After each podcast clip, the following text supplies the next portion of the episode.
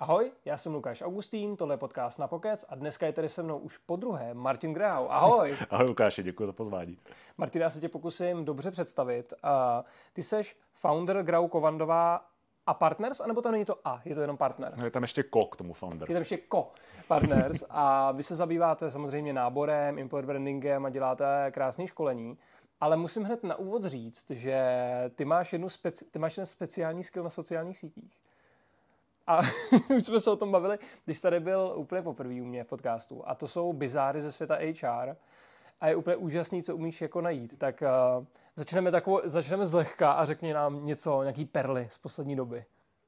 No já kdybych měl udělit zlatého náborového bizára nebo nějakou takovouhle cenu, tak umějí za poslední období určitě získal pán, protože to podle mě nemohla psát ženská, až to uslyšíš, který do pracovního inzerátu do sekce požadujeme dál že požaduje, aby kandidát neměl žádné větší závazky, do závorky psy, koníčci nebo děti.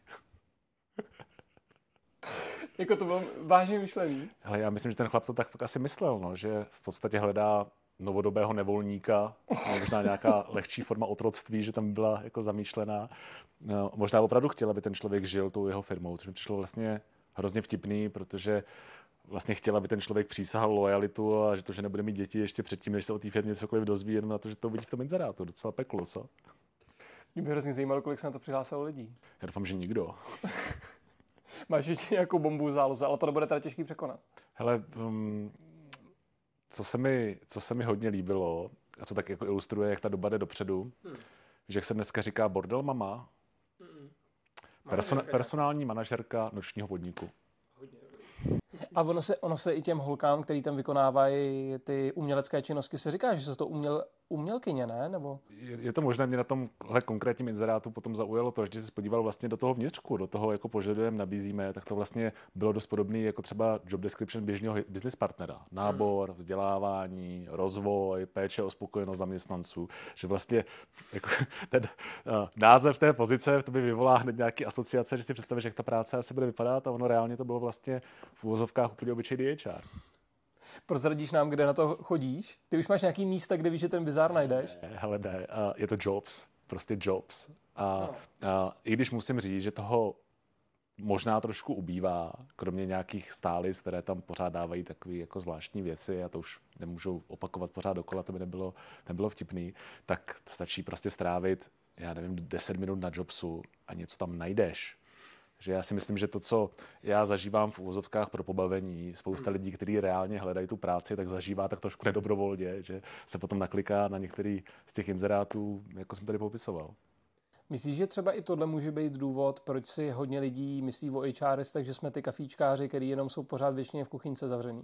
Já si myslím, že ani jeden z těch dvou inzerátů nepsal nikdo, kdo dělá na HR. Hmm. Jo. To, to si myslím, že uh, Myslím si, že ty největší perličky často pocházejí z pera někoho, kdo to myslí dobře a dělá to poprvé. No, že mm, zase je potřeba si říct, že opravdu ne všechno, co uvidíte na Jobsu, na práci, kdekoliv jinde na jiném portálu, tvořilo HR. To není jako garantovaný. Když to teď otočíme trošku do seriózna, tak uh, ona si i ta myšlenka toho, že jsi si založil uh, tady tu firmu, byla právě možná tím, že si chtěl trošku povznést ten, ten level jak toho náboru, tak toho brandingu. A jestli můžeme, tak já bych začal u toho employer brandingu. Možná tak budu mluvit trošku kontroverzně, ale budu mluvit ze své zkušenosti. Co se týče employer brandingu, tak mi přijde, že plný link, ten všude jsou na to experti. Uh, skoro to každý školí, jako no offense. A přijde mi, že opravdu jako vždycky to skončí třeba na nějakých jako firmních hodnotách, to se vylepí třeba na schody a tak dále. Nějak se to jako nastaví, řekne se lidem, že, má, že potřebuješ ambasadory a že mají sdílet něco na sociální sítě, někdy se lidi k tomu i motivují aktivně a tak dále. Ale přijde mi, že vlastně v hrozně vysokém počtu případů to hrozně rychle umře. Že to je jako český hospody, že 9 z 10 se zavřou do roka.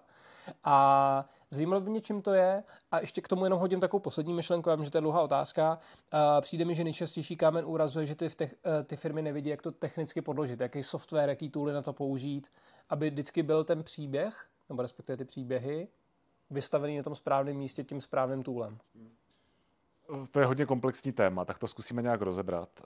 Já bych v první řadě chtěl zdůraznit, že nějakou značku zaměstnavatele ta firma má, ať se o ní stará nebo se o ní nestará. Ať to má specialistů, ať prošla nějakým tréninkem, ať se tomu věnuje nějak koncepčně, nebo to prostě tak nějak vzniklo. Jo, jak je taková ta otřepaná hláška, která se říká u klasického brandu, že tvůj brand je, jak o tobě lidi mluví, když nejsi zrovna v místnosti, tak ono to velmi podobně funguje u těch jako značek zaměstnavatele. A já jsem jako hrozně dalek toho koukat na to tak, že značka zaměstnavatele o nějakém ambasadoringu nebo o tom, že dáváš něco jako na sítě. Jo. Ten příběh podle mě začíná jako mnohem hlouběji a mnohem dál. A je to vlastně u relativně jednoduché otázky, na kterou se ale ne úplně snadno odpovídá, to je, proč by někdo spokojeně zaměstnaný měl mít chuť dát výpověď a jít jako k vám do té firmy. Jo. To je jako podle mě to jádro. Jo. Tam se to potom může rozpadnout na nějaké poddimenze, kdy se můžeme bavit o tom, jak, jaká je vize té firmy, kterou zastupuješ nebo kterou prezentuješ, jakou má strategii, jakou cestu vlastně nabízí, jaký je ten příběh. Jo? Protože já si myslím, že u employer brandingu je strašně důležitý ten příběh, který by měl lidem v té myriádě nabídek, které jsou dneska na tom trhu jako dostupný, nasvítit na tu jednu a říct si, hele, to by bylo skvělé, kdybych jako spojil nějaký pořádný kus svého dalšího profesního života právě s touhle značkou, s tímhle příběhem, s tímhle zadáním, s těma lidma a to je vlastně něco možná mnohem hlubšího, než jako říci, tady jsme dali na LinkedIn fotku, jak to tady máme hezký, a tady je náš usměvavý tým. Tím to nechci devalvovat, ale, ale to, je klasika, to, to jádro je někde úplně jako jinde. Jo. A o, někdy se stává, že když se tím firmy chtějí začít zabývat, tak rovnou skáčou k tomu super, tak to znamená, že budeme dávat něco na Instagram. Jo, začneme tady dělat nějaký jako, uh, fotky a budeme sdílet nějaký videa, jak to, že nemáme, jak to, že nemáme YouTube kanál a co ten TikTok, máme to zvažovat, nemáme to zvažovat. A vlastně od jako toho jádra ty skáčeš už k nějaký vlastně zvláštní exekuci, hmm. která, ale právě protože často postrádá to jádro, tak ani nemůže být moc dlouhodobá, protože i kdybys byl jako v tomhle poněkud méně chápavý, tak ti brzo dojde, že jenom na fotkách snídaní to nedotáhneš. Jo, to nebude pařit. A, a, ale přesto to dělá to a ono je to jednoduchý, ono je to jednoduchý a zase mají lidi rádi snídaně? No určitě jako jo, v některých firmách je mají fakt pěkný, já jim to taky jako docela závidím někdy, když vidím ty obrázky, ono už se to naštěstí neděje tolik, jo, ale mají to jako někdy fakt hezký, proč ne? Může to někoho pozitivně motivovat, hele, lidi na jídlo slyšej, no ale je, je to jako to, proč ty se rozhodneš, nebo já se rozhodnu udělat ten krok do neznáma a jít jako do relativně velkého rizika a měnit někde kariéru, protože jsem viděl nějaký pěkně napocený boost. Hmm. To si úplně Rozhodně. nemyslím. a nebo možná jo, možná jo, ale myslím si, že opravdu takhle to není, jo? že uh, hrozně často se nám odpojí to, proč vlastně celou tu věc děláme a proč by to měl chtít někdo dělat s náma, od toho, jak to potom budeme komunikovat v těch jednotlivých kanálech a z toho vznikají takové nešťastné příběhy. Naprosto souhlasím. Ono, já si myslím, že další kámen úrazu toho brandingu je ten, že hodně firm si myslí, že nedělají nic sexy. Jo? Já jsem to zažil i ve firmách, kde jsem pracoval. No a my vyvíjíme software jo, a, nebo my vyrábíme uzeniny. Vlastně může to být cokoliv, že oni, m, mm, lidi mají tendenci trošku bagatelizovat to poslání té firmy a ten příběh právě, který se zmiňoval, že je ten základní kámen. Ale no to tak může být, jo, protože prostě tady jsou firmy úspěšné, které vyrábí něco tak vzrušujícího jako kus nějakého těsnění, který se používá v brzdách autobusů. Jako to není úplně a teď při vší úctě ke kolegům, jo, to není úplně produkt, který, o kterém, na který by si myslel předtím, když spát. Hmm to není úplně jako něco, co by si vyfotil do telefonu a koukal jednoho dne, až se bude dařit, tak si koupím tohle. Tak si no. koupím těsnění do autobusu. Ale jako ono je strašně potřeba, jo? to vš, jako všechna, všechna čest. Ty autobusy bez toho asi by nefungovaly tak, jak hmm. jako mají. Ten, ale ten produkt prostě není úplně sexy. Stejně tak já nevím, prostě i, ať uh, to nevztahu k jednomu oboru, i třeba bankovnictví není tak jako sexy z hlediska produktu, jako třeba, já nevím, automobilka Porsche. Hmm. Jako, když postavíš vedle sebe hypotéku a Porsche, tak za hypotéku můžeš koupit to Porsche. No, můžeš to, můžeš, ale nejsou to prostě produkty, o kterých by lidi snili. Mm. No, že když máš něco takového, jako že tvůj produkt je třeba to krásný auto, nebo nějaký úžasný hardware, nebo nějaký nádherný nábytek, nádherná móda, tak tohle tam naskakuje tak nějak jako samo. Ten produkt je silný a můžeš ty lidi vlastně lákat i na to, že budou součástí jako takhle úžasného příběhu, který se takhle manifestuje v tom reálném světě. Mm. Nicméně naprostá většina biznisů to takhle úplně jako nemá. Já nevím, kolik lidí sní o nějakém softwaru, jo, než jde spát prostě. A teď jsem viděl na LinkedInu týpka, co si nechal na ruku vylogo, vytetovat logo SAP, to, a, že se jako říct, že asi výjimky existují. Jako i s logem a ze všem, jo? Ne, ne, jenom to jako SAP, někdo tam si dělal srandu, že to je uh, sub hena, že to je jenom jako dočasný. že, uh, ale tak evidentně se nejdou i lidi, kteří takhle jako jsou zanořený třeba do těch softwarových věcí, ale přece jenom většina lidí asi nebude úplně myslet před usnutím na to, že by si chtěli koupit nějakou novou službu od Chipmunku. Hmm. No, nebo možná jo, já nevím. A když ta firma má nějaký takovýhle produkt, tak to hodně pomáhá. Když ho nemá, tak to přece ale to jádro toho příběhu může být a bude někde jinde. Hmm. Může to být v tom poslání, který to pomáhá naplňovat, může to být v tom týmu, se kterým to tam vlastně celý dělám, může to být v tom leadershipu, který tam má, může to být v těch možnostech, kterými ta firma dává. A tady ta plejáda těch možností je hrozně široká. A vlastně, když se do toho člověk trošku ponoří, tak i firma, která vyrábí v uvozovkách nějaké těsnění při vší ústě k té profesi. Tak si může říct, ale bez nás by nezdělala žádná Tesla, že jo? Třeba. A nebo uvidíš to, že tam je zase strašně silný příběh těch lidí, jo? že tam třeba fakt je to jako komunita, ty lidi si pomáhají, eh, když se něco stane, tak opravdu táhnou za jeden pro vás. Je tam ta rodinná atmosféra bez toho kliše, jak se to obvykle používá. Najdeš tam vlastně něco, co je strašně silný. Ale kdyby si jenom šel a říkal, pojďte s náma vyrábět těsnění, tak, no a, a vlastně ten, a, tam ten cíl, který by člověk měl mít, když se tím employment zabývá, je vlastně vykopat jako tohleto, jo, ten důležitý příběh, proč v té firmě je spousta spokojených lidí, kteří do výroby toho konkrétního produktu dávají srdce a fakt tím žijou. Um, ještě dám jeden bloker, protože já si myslím, že tohle je asi jako nejvíc sexy způsob, jak se o tom bavit. Jo. Uh, hodně těch argumentů je, že firmy, které potom budou publikovat nějaký ten obsah hmm. a dejme tomu, že to znovu budou ty těsnění nebo že to bude vývoj softwaru, ono je to vlastně jedno, takže ty lidi si řeknou, ale my chceme dávat jako kvalitní obsah, dejme tomu třeba technicky, jo? že když jsi IT firma, tak chceš spíš jako postovat nějaký jako technické články, které jsou ale extrémně těžký na výrobu, pravděpodobně ty lidi to budou ve volném čase nebo v pracovní době, na což nikdy nebudou mít kapacitu a už tady máš vlastně další jako blokr, jo? A ne, nebo u těch výrobních firm to často buď vyžaduje, že máš nějaký marketingový tým, nebo lidi, kteří ti to jdou nafotit, kteří jdou do té jako výroby a tak dále a k tomu se vždycky vlastně musí někdo rozhoupat, jo? Takže ještě kdybychom se mohli pobavit tady o těch víc fyzických blokrech. No, je otázka, v jakém rozsahu to potřebuješ dělat.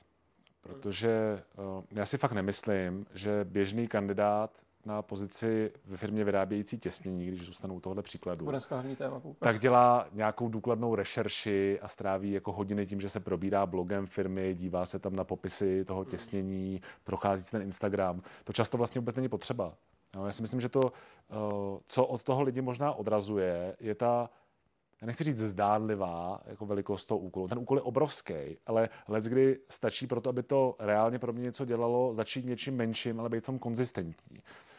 Abych to trochu uvedl do kontextu, tak já pokud si dám trochu té práce, tam to bude bolet, tam je potřeba to odpracovat a dokážu si nějakým způsobem zadefinovat, proč je naše firma pecka a proč by někdo měl chtít dát výpověď a jít prostě k nám, aspoň nějak rámcově to jádro toho příběhu, tak se pak podívám, jestli, když si otevřu naše kariérní stránky, když se podívám na inzerát, který máme aktuálně vystavený na nějakém pracovním portálu, když se podívám na materiály, které třeba dáváme kandidátům do ruky, hmm. jestli to tam je. A já velmi často s vysokou pravděpodobností zjistím, že to tam vůbec není. A nebo to není nikde. Že vlastně, to není že? nikde, hmm. přesně tak, že tam často jsou takové ty úžasné věty o stabilní a renomované, neustále se rozvíjející společnosti, nabízející řadu pestrých uplatnění, blá, blá, blá. Férové ohodnocení. Fér, odpovídající. Odpovídající. odpovídající. A, že to tam vlastně jako nemáš. A v některých firmách je to tak, že pak ten rekruter po tom, co s tebou projde tuto tu omáčku, tak v podstatě jako Kolombo závěrem ti jako řekne, hele, my jsme tady vlastně spokojení jako proto a proto. A šoupne ti to tam úplně jako nakonec. Potom... Slíbíte věta, my jsme tady spokojení proto. No. To je vlastně taková obyčejná věta, která zní super.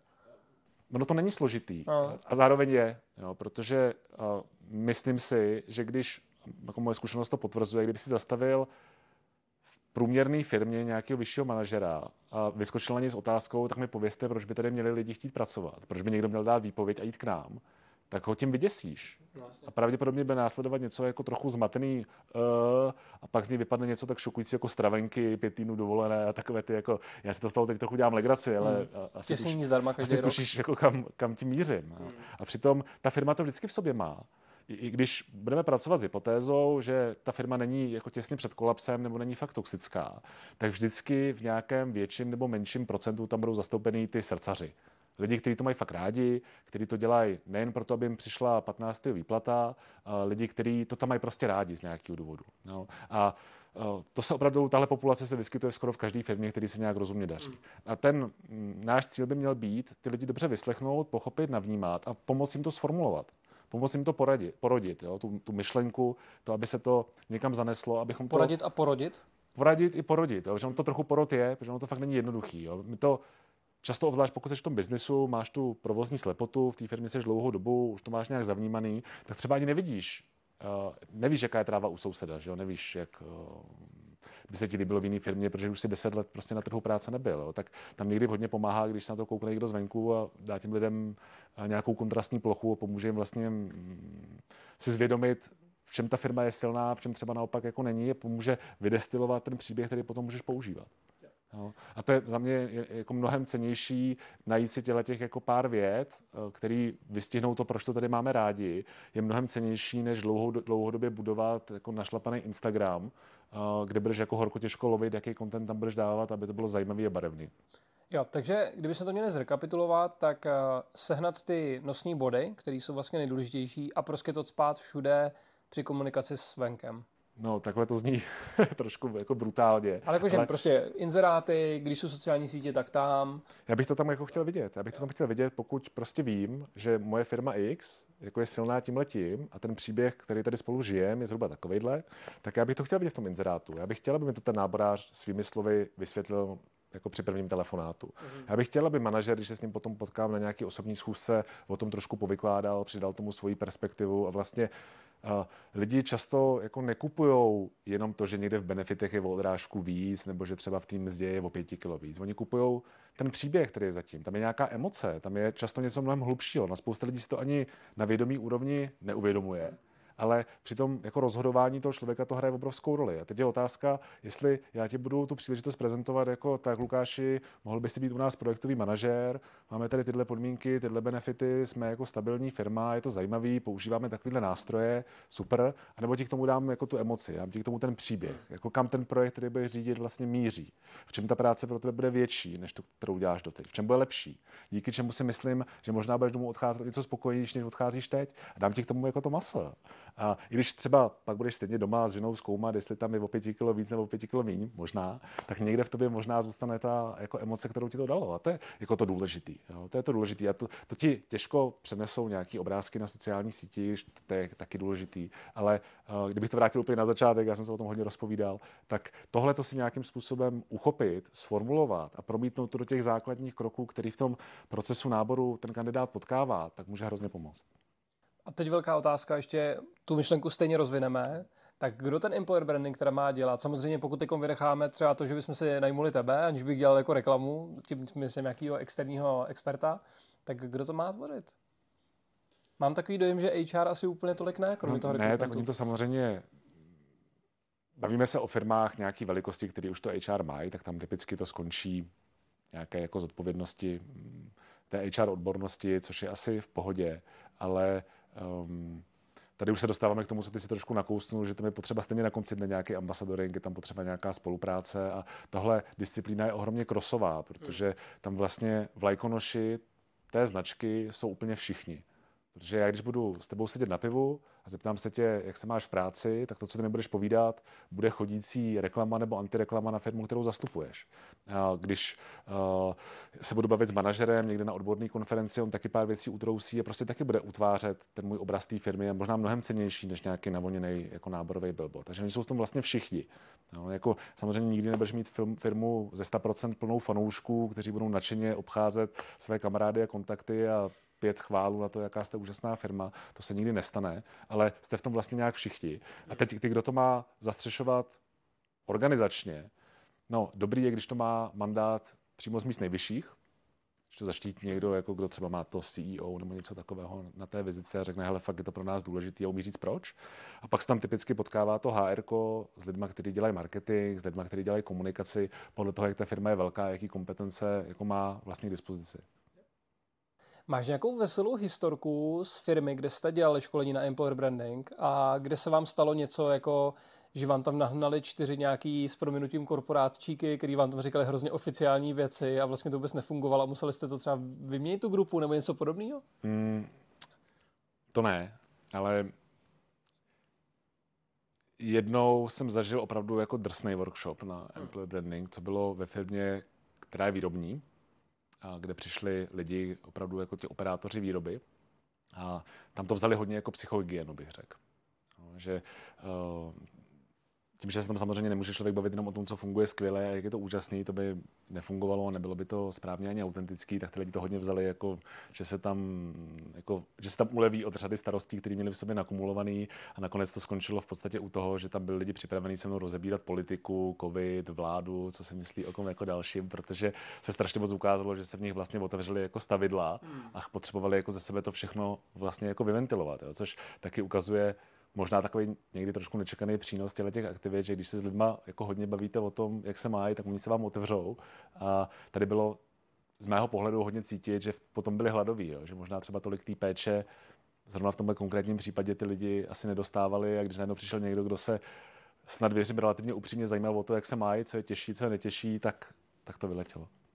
Viděl jsi Kotmely, jejich stránky a jejich taky ty kokumové profily a tady ty věci.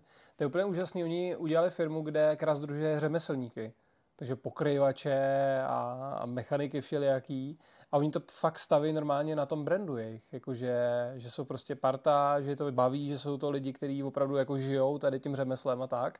A mě to vlastně zaujalo kvůli tomu, že um, oni ukazují, že i v těch výrobních firmách, i když makáš rukama, tak zatím může být nějaký hezký příběh. A přijde mi, že i tady v té uh, době se čím dál víc to ukazuje. Jo. Máme tady Vasky, že jo, z Botas, který to jsou v podstatě výrobní pozice a je to jako mnohem víc. A už se trochu smazává taková ta, taková ta stěna mezi tím, my makáme rukama, my na blbosti, jako pro branding, jako není čas, protože možná už začínáme trošku chápat, že to má nějakou hodnotu.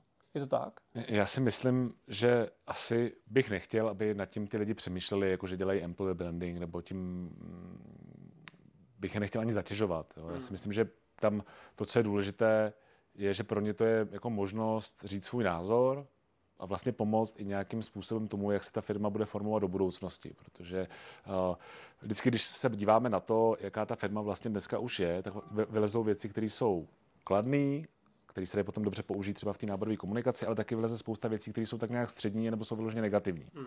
A předtím se člověk nemůže schovávat, je potřeba tam taky jako konfrontovat. A uh, let, kdy i ten vedlejší produkt toho emblem brandingového projektu je, že se pojmenuje nějaká banalita, která ty lidi hrozně dlouho štve.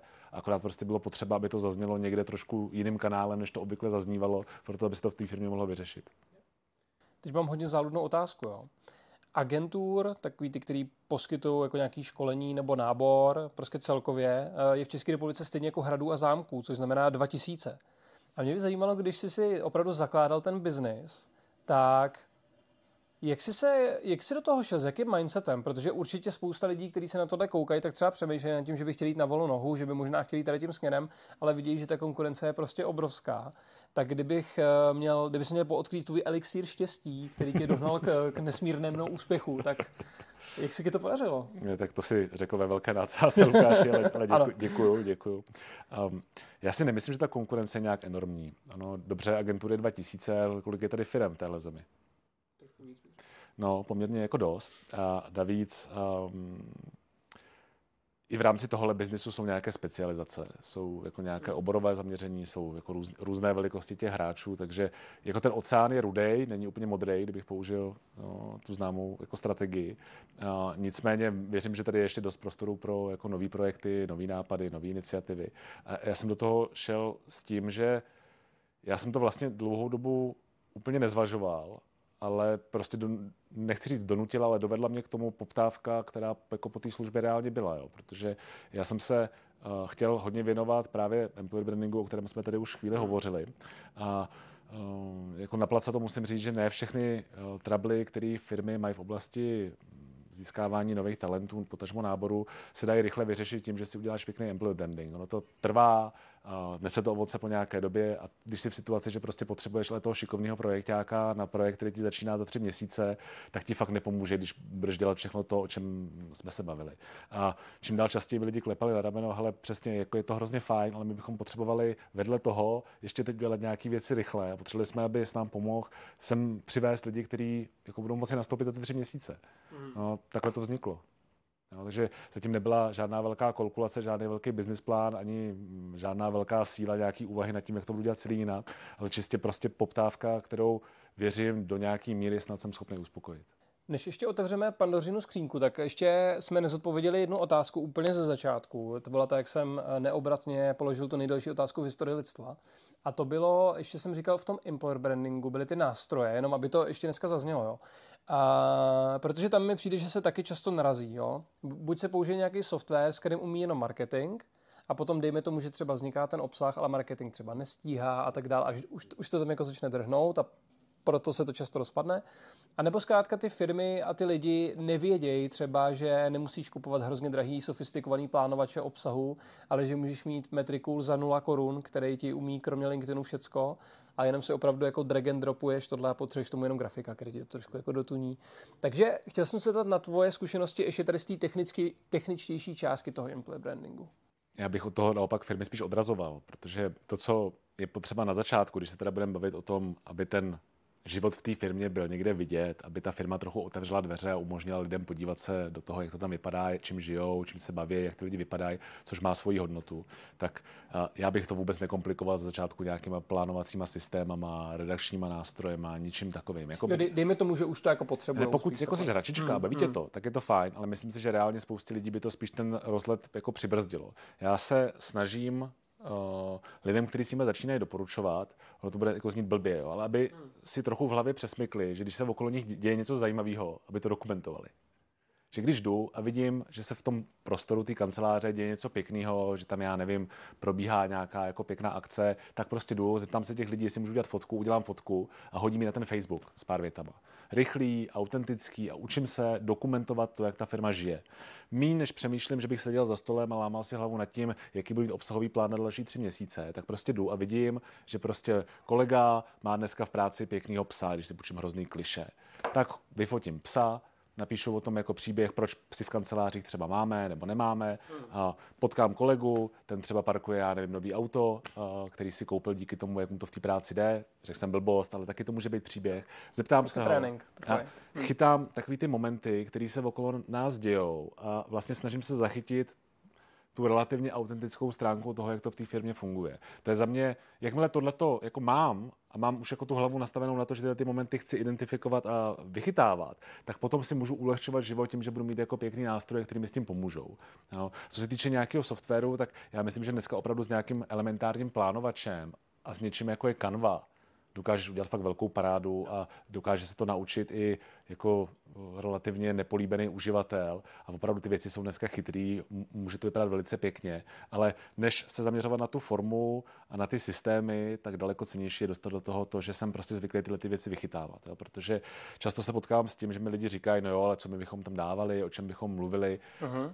To je mega častý. Ta, ta firma každý den jako doslova pulzuje životem. Řeší se tam zákaznický příběhy, to, co se povedlo, to, co se nepovedlo, lidský příběhy, věci, které jsou vtipné, věci, které jsou poučné, věci, které jsou inspirativní.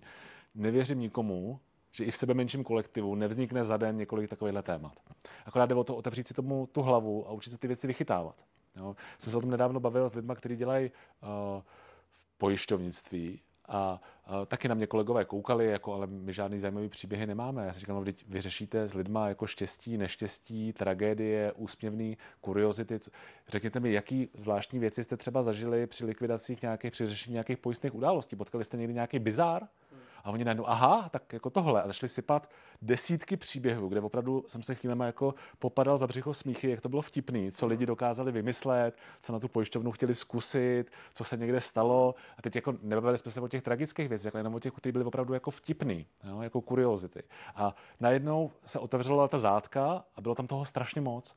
A takhle to věřím v každé firmě. Prostě neexistuje biznis, i kdyby to bylo něco, co fakt není úplně zrušující, kdyby se nenašly jako stovky takovýchhle příběhů, inspirací, jako zážitků, o který se dá podělit a který vlastně trochu pomůžou s tím lidem pochopit, kdybych udělal ten krok a šel do takovéhle firmy pracovat, co tam asi budu zažívat.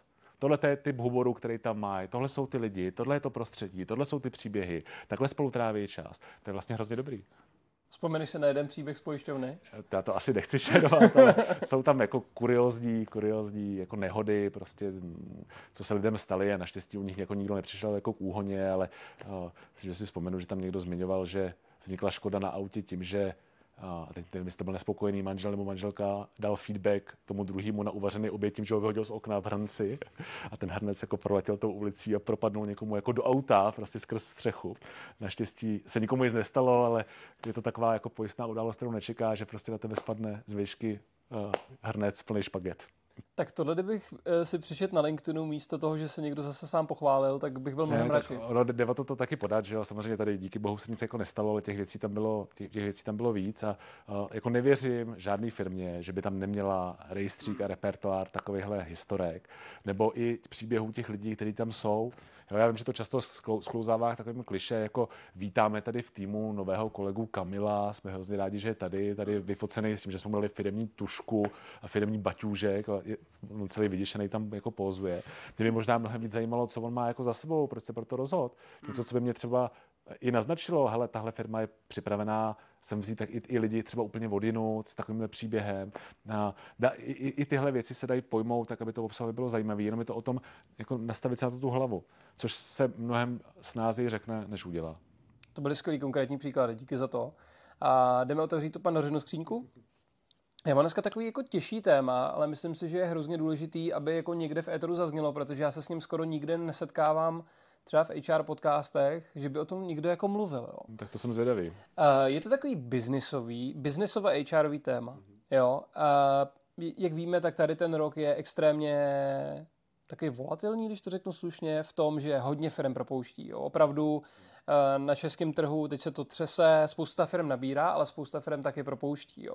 Ve světě to je v podstatě stejný, dokonce Facebook každý kvartál vyhazuje lidi, jo, takže ten trh je prostě šílený, řekněme.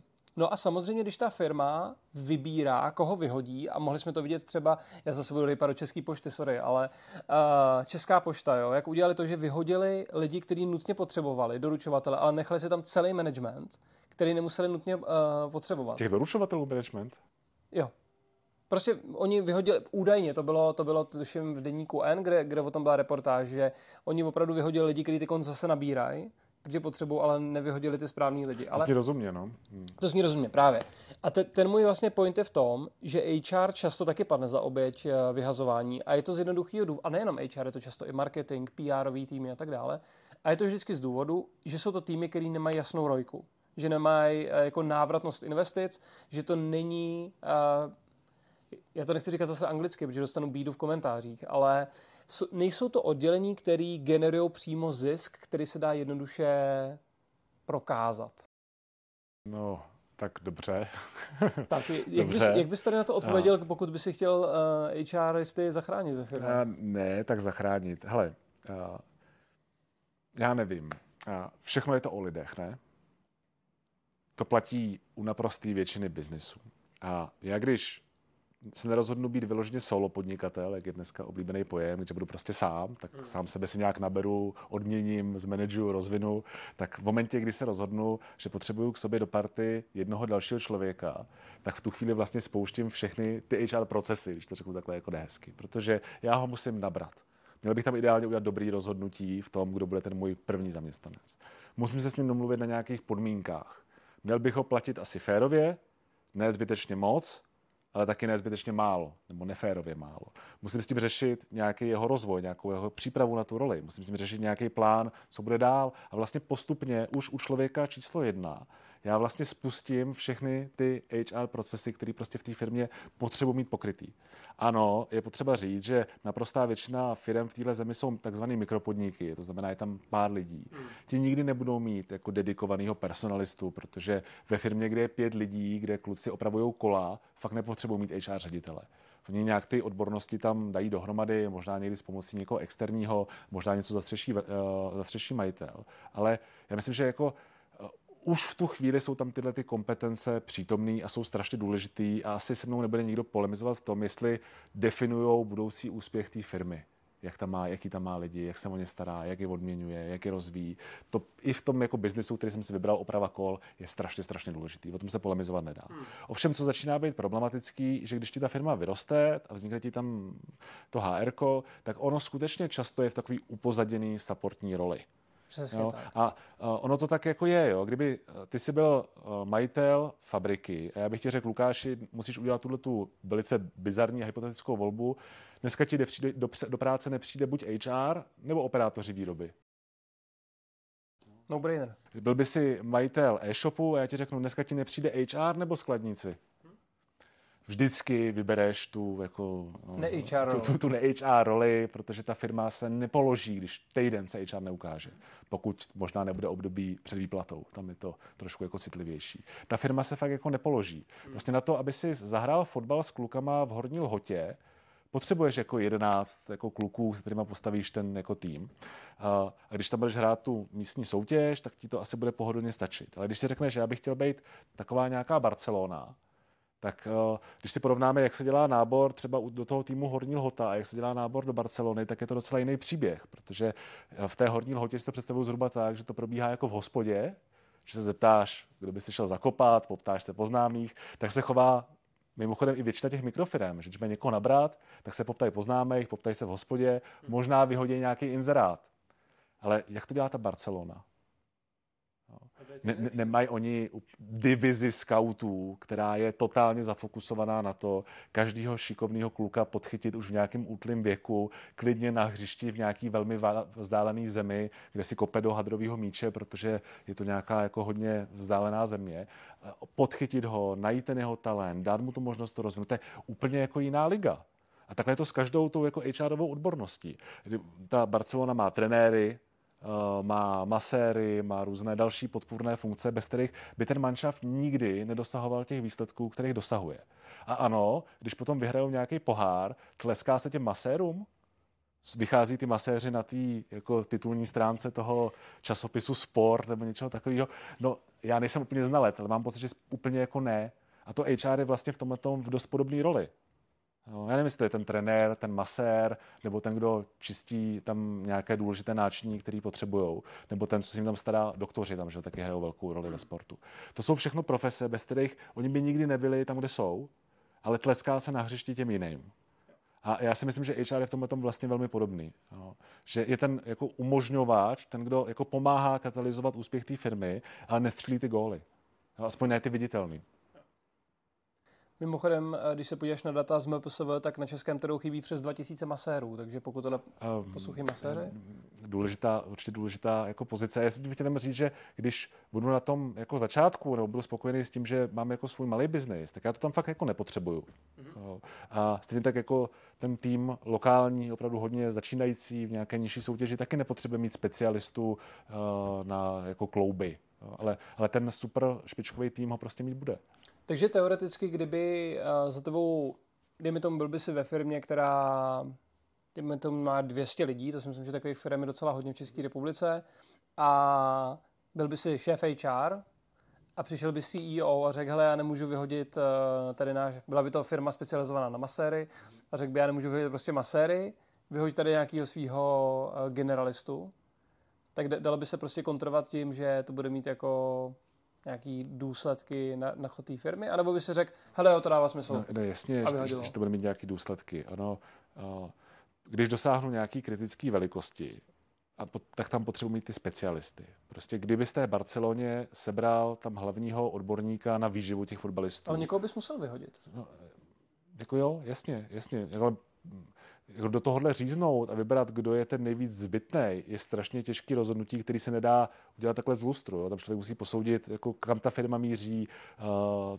jaký jsou její biznesové cíle, kde teďka vydělává peníze, kde nejvíc jako teče, jak tu situaci chce napravit. To se nedá říct takhle hypoteticky, jo, protože uh, já být tím šéfem HR, tak pochopitelně chci argumentovat tím, že budu rozumět tomu, kam ta firma směřuje a budu spolu s tím mým klientem interním, s tím CEO přemýšlet nad tím, jestli tohle je opravdu to, co tomu pomůže. Třeba dospějeme k tomu, že jo, pak asi hold je potřeba udělat to neoblíbený manažerský rozhodnutí a prostě jednoho generalistu mm, bohužel propustit, to se může stát, ale hypoteticky se to říct nedá. Já jako rozumím tomu, že to, na co ty narážíš, je, že někdy jsou v tom firmy relativně krátkozraký a když se máš škrtat, tak jdou první na řadu marketing, HR, protože tam prostě je to nějaká jako v úvozovkách podpora a když do toho říznem, tak se asi nic jako nestane. Um, ale to přece není žádná analýza, to není žádný strategický rozhodnutí. To je jenom, si říkám, tak tohle jsou takový jako oddělení, který, kterým se netleská úplně jako v první řadě, tak do nich jako říznu. Nepřijde mi to dvakrát promyšlený. Tak a vidíte, to je přesně ten důvod, co jsem chtěl, to je přesně ta věc, která jsem chtěl, aby tady jako zazněla, jo. Že to není přesně, je to krátkozraký, to takhle řešit a může to být prostě cesta do pekel, pokud se to vždycky bude dělat takhle, jo jasný, tak marketing, že jo, první, HR první. A tak třeba taky jo, ale mělo by zatím být nějaká větší úvaha, než že si mám nějaký útvary, kam automaticky sahám, když potřebuji sekat. Přesně tak. A já si, já si hlavně i myslím, že i pokud dojde k tomu, že se rozhodne, že z toho marketingu ty lidi vyhodíš, tak aspoň, jelikož si udělal tu analýzu a víš, kam ta firma směřuje, proč to rozhodnutí padlo, tak těm lidem dáš úplně jiný feedback, než když jim rovnou řekneš, hele, firma propouští, tak jako HR jsme podpora, takže čau. Jo. Je to, to obrovský rozdíl pro ty lidi individuálně. Já na tohle nejsem velký znalec, ale bohužel jsem už mnohokrát v praxi viděl, že firma řekla, super, tak by teď máme tak trochu freeze, nebudeme tolik nabírat, prostě našemu industrii se teď tolik nedaří, tak nebudeme potřebovat tolik nabírat, tak sekneme do HR, omezíme tam ty projekty, možná omezíme i lidi. A pak najednou jim zavolal velký zákazník o pár měsíců později, že zdvojnásobuje objednávku a pojďte to dělat. Teď ta firma najednou zjistila, že z nuly uh, potřebuje najednou nabrat 500 lidí během dalších dvou měsíců, aby tomu velkému zákazníkovi dokázala splnit tu jeho objednávku. Hmm. Jo. A v tu chvíli se najednou, aha, tak možná zkuste si ještě zjistit, jestli ta Maruška z HR, jestli ještě je na tom úřadu práce, nebo už si něco našla. Že jo? Hmm. Protože najednou ty lidi, lidi potřebuješ. Tam zase mm, to, že se ti nedaří krátkodobě, jako, neznamená, že můžeš ty lidi jako posekat a já vím, že nemůže si, že to je taková knížecí rada, podržte je třeba i chvilku na lavičce, protože v momentě, kdy se vám začne dařit, tak je potřeba i mít plán na to, když se začne dařit. Jo. Což možná není úplně blbá myšlenka. Jo. Že ta, ten, ten, ten, ten, uh, ten trouble, kterým třeba ta firma prochází, může být krátkodobý. A teď fakt se ti může stát, že ti najednou zavolá tvůj velký klient a řekne ti, Lukáši, my potřebujeme zdvojnásobit výrobu. A ty v tu chvíli najednou musíš zapnout všechno to, co si vlastně povypínal. Tak bylo to, možná stojí za to domyslet to do všech konců, nejen co bude znamenat, když to vypnu, ale taky to, když se mi začne zase dařit, hmm. co všechno budu muset udělat pro to, abych to znova zapnul. Na druhou stranu, ještě kdybychom tam měli dát tomu jednu vrstvu, tak existují, dejme tomu, i třeba akciové firmy, který uh, nejedou na dlouhodobý plán, ale často jedou na vykazování zisku, vyplácení dividend a dejme tomu, že každý kvartál chtějí vykázat, že vydělali nějaký peníze a upřímně si myslím, že i u některých velkých firm, právě jako třeba bych měl jmenovat ten Facebook, tak jde o to, že oni chtějí na konci kvartálu ukázat těm akcionářům, hele, jsme v dobrých číslech, ale už se tam zapomene, že kvůli tomu propustili 2000 lidí. Jo. Takže vlastně ještě přemýšlím trošku jako skepticky nad tím, jestli se tady s tím vůbec jako dá něco dělat, pokud pracuješ v takových firmách, kde se hold jde na kvartály nákladově. Já se opravdu necítím být kompetentní radit firmám, jako je Facebook, jak mají dělat personální politiku. Já věřím, že tam jsou jako chytrý lidi, kteří tohle to dělají a asi ano, ne vždycky se ty velké firmy nebo i malí chovají racionálně, někdy je zatím prostě jenom snaha ukázat čísla Mnohdy to člověk vidí i jako v tom mikru, kdy firmy vymýšlejí, jak to nějak zaonačit, aby mohli použít tenhle budget na tamto, když ho mají schválený jenom na tamhle to, a jak to mají udělat, když potřebují pět projektáků, ale z centrály jim schválili jenom čtyři. Jo. To se děje furt a někdy vznikají takový to, proč i lidi často na ty velké firmy vlastně nadávají. Že děláš, to vytrž, z poslední doby. Že děláš jako pakárnu, protože prostě musíš, aby ti na konci v reportu vyjelo číslo, který tam má být. No. Yeah to tak jako je, ale já se fakt necítím kompetentní říkat Facebooku. Jo, jako tohle je obrovský téma, asi se to ani jako vyřešit nedá. Na druhou stranu třeba to, co udělal Musk v Twitteru, teda v X, pardon, Uh, že propustil kolik 80% těch zaměstnanců, tuším. No tam udělal nějaké zemětřesení, no. Jo. Ale jako zase lidi to hodně kritizují, ale když se fakt na to podíváme těma biznisovými očima, tak on opravdu teď z toho jako dělá, že oni opravdu vyrábějí produkty a zvyšují tu rentabilitu a i jako HRista musím říct, že vlastně chápu, proč to rozhodnutí udělal, pokud je pravda to, že měli posledních pár peněz jako na udržení té firmy. Já tohle uh, úplně neumím zanalizovat. Uh, viděl jsem ty příběhy, které se okolo toho točily, jak někoho vyhodili, pak zjistili, že to bez něj v podstatě nezapnou, když to hrubě zjednoduším, tak ho zase lákali zpátky. A, uh, bylo tam určitě strašně moc jako přehmatů, ale asi to patří k tomu stylu, který tomuhle pánově vlastní, že ty věci dělá dost jako radikálně. A to, že ta firma asi byla do nějaké míry tučná a pohodlná. Zase já nejsem analytik, ale z toho, co jsem měl možnost vidět, to asi tak jako opravdu mohlo být. Teď je otázka, jestli ten řez musel být takhle jako brutální do 80%.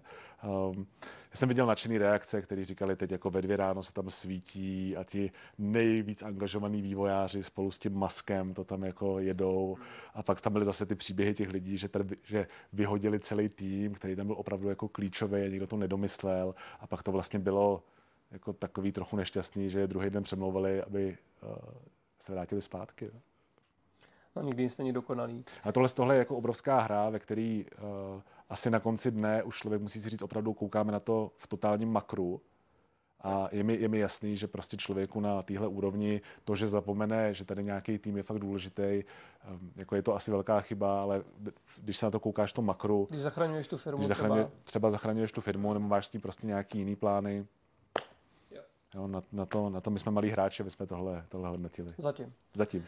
A, tak zavíráme panořinu skřínku a jdeme na poslední dvě otázky, tak už takový zase odlehčený, aby jsme to měli hezky back to back. A ty si hodně ty věci dneska popisoval tak jako pozitivně, krásně s emocemi a hrozně se mi to líbilo. Ale pojď nám říct něco ještě o HR světě, k čemu jsi fakt jako skeptický a chytáš se u toho za hlavu. Uh, no, tak to je pikoška taková. mm, já jsem skeptický. Mimochodem narážím třeba na jeden tvůj příspěvek na LinkedInu, který jsem ti já uh, komentoval. No, war, warning signs. Bylo tam, ty jsi se ptal lidí, co jsou pro ně varovní signály v jejich bublinách, tak právě to je vlastně podobná otázka. Jako co je pro mě ten warning sign v HR? No, učil se jako říkáš ty, vole. Hmm. No, no, já až tak moc ne, ale o co vím, že si lidi, nebo lidi i já často klepeme na čelo, je, a teď to bude takový tenký let, aby to nevyznělo jinak, než chci.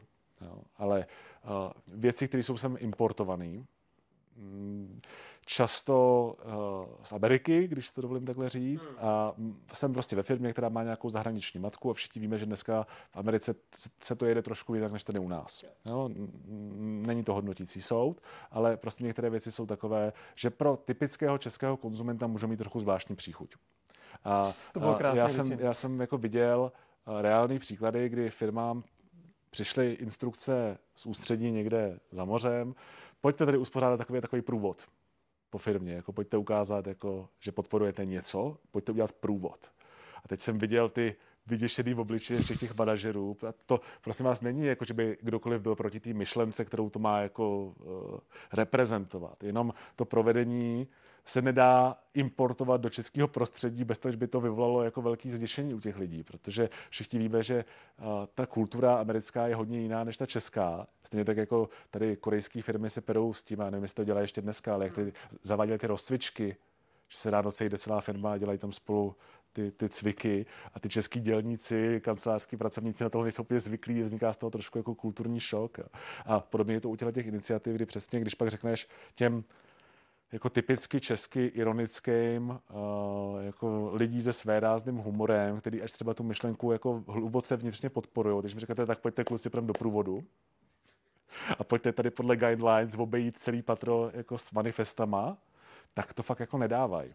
No, a, a teď jsem viděl, zase v jedné firmě přišlo nařízení, že se má udělat nějaká session, že se sejdou zaměstnanci a do kroužku si dají židle a budou mluvit o tom, co pro ně znamená duševní zdraví. Teď zase, když si představíš typickou českou firmu, kde sedí ty trošku jako ironický, trošku sarkastický, hmm. typický lidi. Typický prostě, český, no. Jo, ve, ve vší úctě. A řekneš jim, tak nám pověste něco o duševním zdraví, jak se tady jako cítíte. Co se asi dozvíš?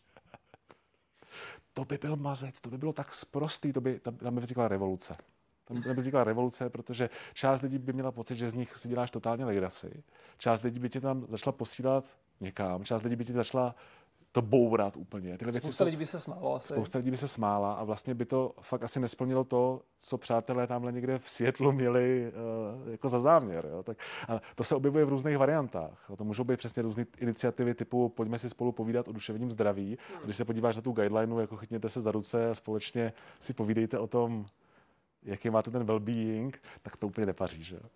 Takže k tomuhle jsem skeptický, když se ptal, jako se, neříkám myšlenka dobrá, ale je potřeba jako lokalizovat na české prostředí. To často platí u těch náborových kampaní, jo, že když mm, někdy to firmy dělají, že to fakt překlápí jedna ku jedný a říkají prostě jako přidejte se k naší velké rodině. Jako fotobanka, fotobanka, teď tam mm. opravdu máš ten jako tým, takový ten hodně Americký. rozmanitý. Je to na nábor skladníka do Tachova, mm-hmm. který kolegy takovéhle nikdy v životě neuvidí. Protože, a to se fakt reálně jako děje, no, to, to, to Martin ne, jako nepřehání. No, to nepřeháním ani trošku. No. Jo. A teď i, i ty slogany, které se tam k tomu používají, jsou hodně jako americký. Já to mám rád, jo. mám rád jako tu americkou pozitivní, trošku jako přepálenou v něčem kulturně, se to jako líbí, mm. ale zároveň, když se mě to někdo zeptá jako odborně, říkám, přátelé, to nemůžete tady ukazovat kandidátovi na skladníka takovéhle věci, nebo jako můžete, ale co si o vás pomyslí, no. to prostě není autenticky, nepotkává se to. No. K tomu jsem skeptický. No. Um, zároveň jako jsem taky trochu skeptický, uh, teďka k velkému nadšení z různých jako nových nástrojů, který nám mají v HR hrozně zjednodušit život. Myslím, že to bude chtít ještě nějaký čas, aby jsme taky splnili povinnost a lízli téma Tuším, AI. Mm, je to tady. Aby, aby, jsme měli ček, že jsme to tady zmínili v tomhle, v tomhle podcastu. A jsem k tomu ještě jako relativně doskeptický, je to pěkný, ale je to ještě daleko, takže myslím, že spousta lidí by zase odvedla kus lepší práce, kdyby se věnovala tomu, co zvládnou face to face udělat se svými kolegy a tím, jak můžou v reálném světě prospět tomu svýmu týmu, než tím jako zkoumat dalších 50 toolů, které ti vyplivne jako divný obrázek. Já mám ve středu přednášku, kdy si s tou budu dělat prdel, takže... Výborně, výborně. A já, jako, takhle, já to nesleduji nějak podrobně, ale pro mě jako to, jak se to často manifestuje, že někdo rozhýbe svoji fotku v nějakém programu. Viděl jsi to někdy? Viděl. Právě vypadá to hrozně. Jsem to viděl, vypadá to hrozně, je to totální, jak se říká dneska, na, cringe. Uh, jo, jo. Je to prostě trapný. Jo, a, a lidi říkají, hele, to je super, to bude revoluce v náboru, ty pošleš někomu takovouhle mluvící hlavu. No. A on... Ne. Jako, Uh, pokud možná, kdybyste chtěli nějaký svůj dobrý jako zvuk, že vás to napodobí, tak si můžete dát několik set dolarů, zaplatit syntézi, která udělá konkrétně analýzu vašeho hlasu, ale všechny ty tooly, které jsou zadarmo, je to prostě hračka. Jo, určitě to není revoluce v oslovování kandidátů na LinkedInu. Jo. Pořád je stokrát lepší, že jim uděláte Notion page, kde dáte jejich fotku a zasadíte to do nějakého kontextu. Takže, takže naprosto souhlasím. Tak a máme tady, máme tady finále. A já vím, že ty často říkáš, že samozřejmě si nesnědl všechnu moudrost světa, ale stejně ty bych chtěl, aby se našeroval svou moudrost. Kdybys měl říct tři doporučení do úplně všech firm, ať už je to Porsche nebo firma, která vyrábí těsnění, tak co bys jim doporučil? Cokoliv z HR oboru. Já si zůstanu u náboru, protože tam nějak jako cítím, že tomu stav rozumím možná trošku víc než u těch ostatních disciplín. Um, já řeknu takový jako hrozně generický moudra, ale co třeba mě osobně pomáhá, bude to takový skoro až jako vtipný, je hláška Pravda vítězí. Hmm.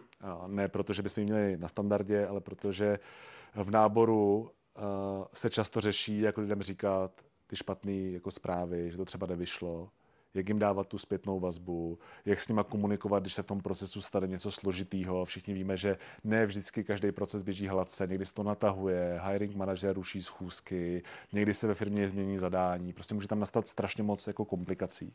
A já si rád jako říkám, předtím, než mám s kandidátem o tom vlastně mluvit, že prostě pravda vítězí, a prostě říkejme ty věci tak, jak jsou, lidi to pochopějí. Je to jako strašně banální moudro, ale kdyby to jako někomu pomohlo se před tou situací trošku jako naladit, že si prostě v duchu řekne, hele, pravda vítězí, budu říct jako pravdu, nebudu mlžit, nebudu to maskovat, nebudu hledat důvody, proč něco, prostě to řeknu tak, jak to je, tak to může jako hodně pomoct.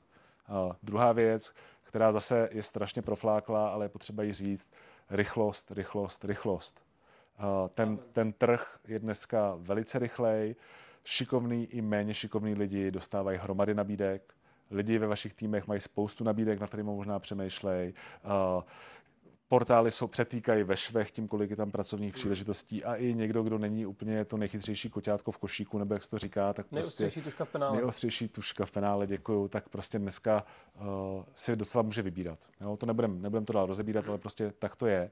A um, ta rychlost je tam strašně důležitá.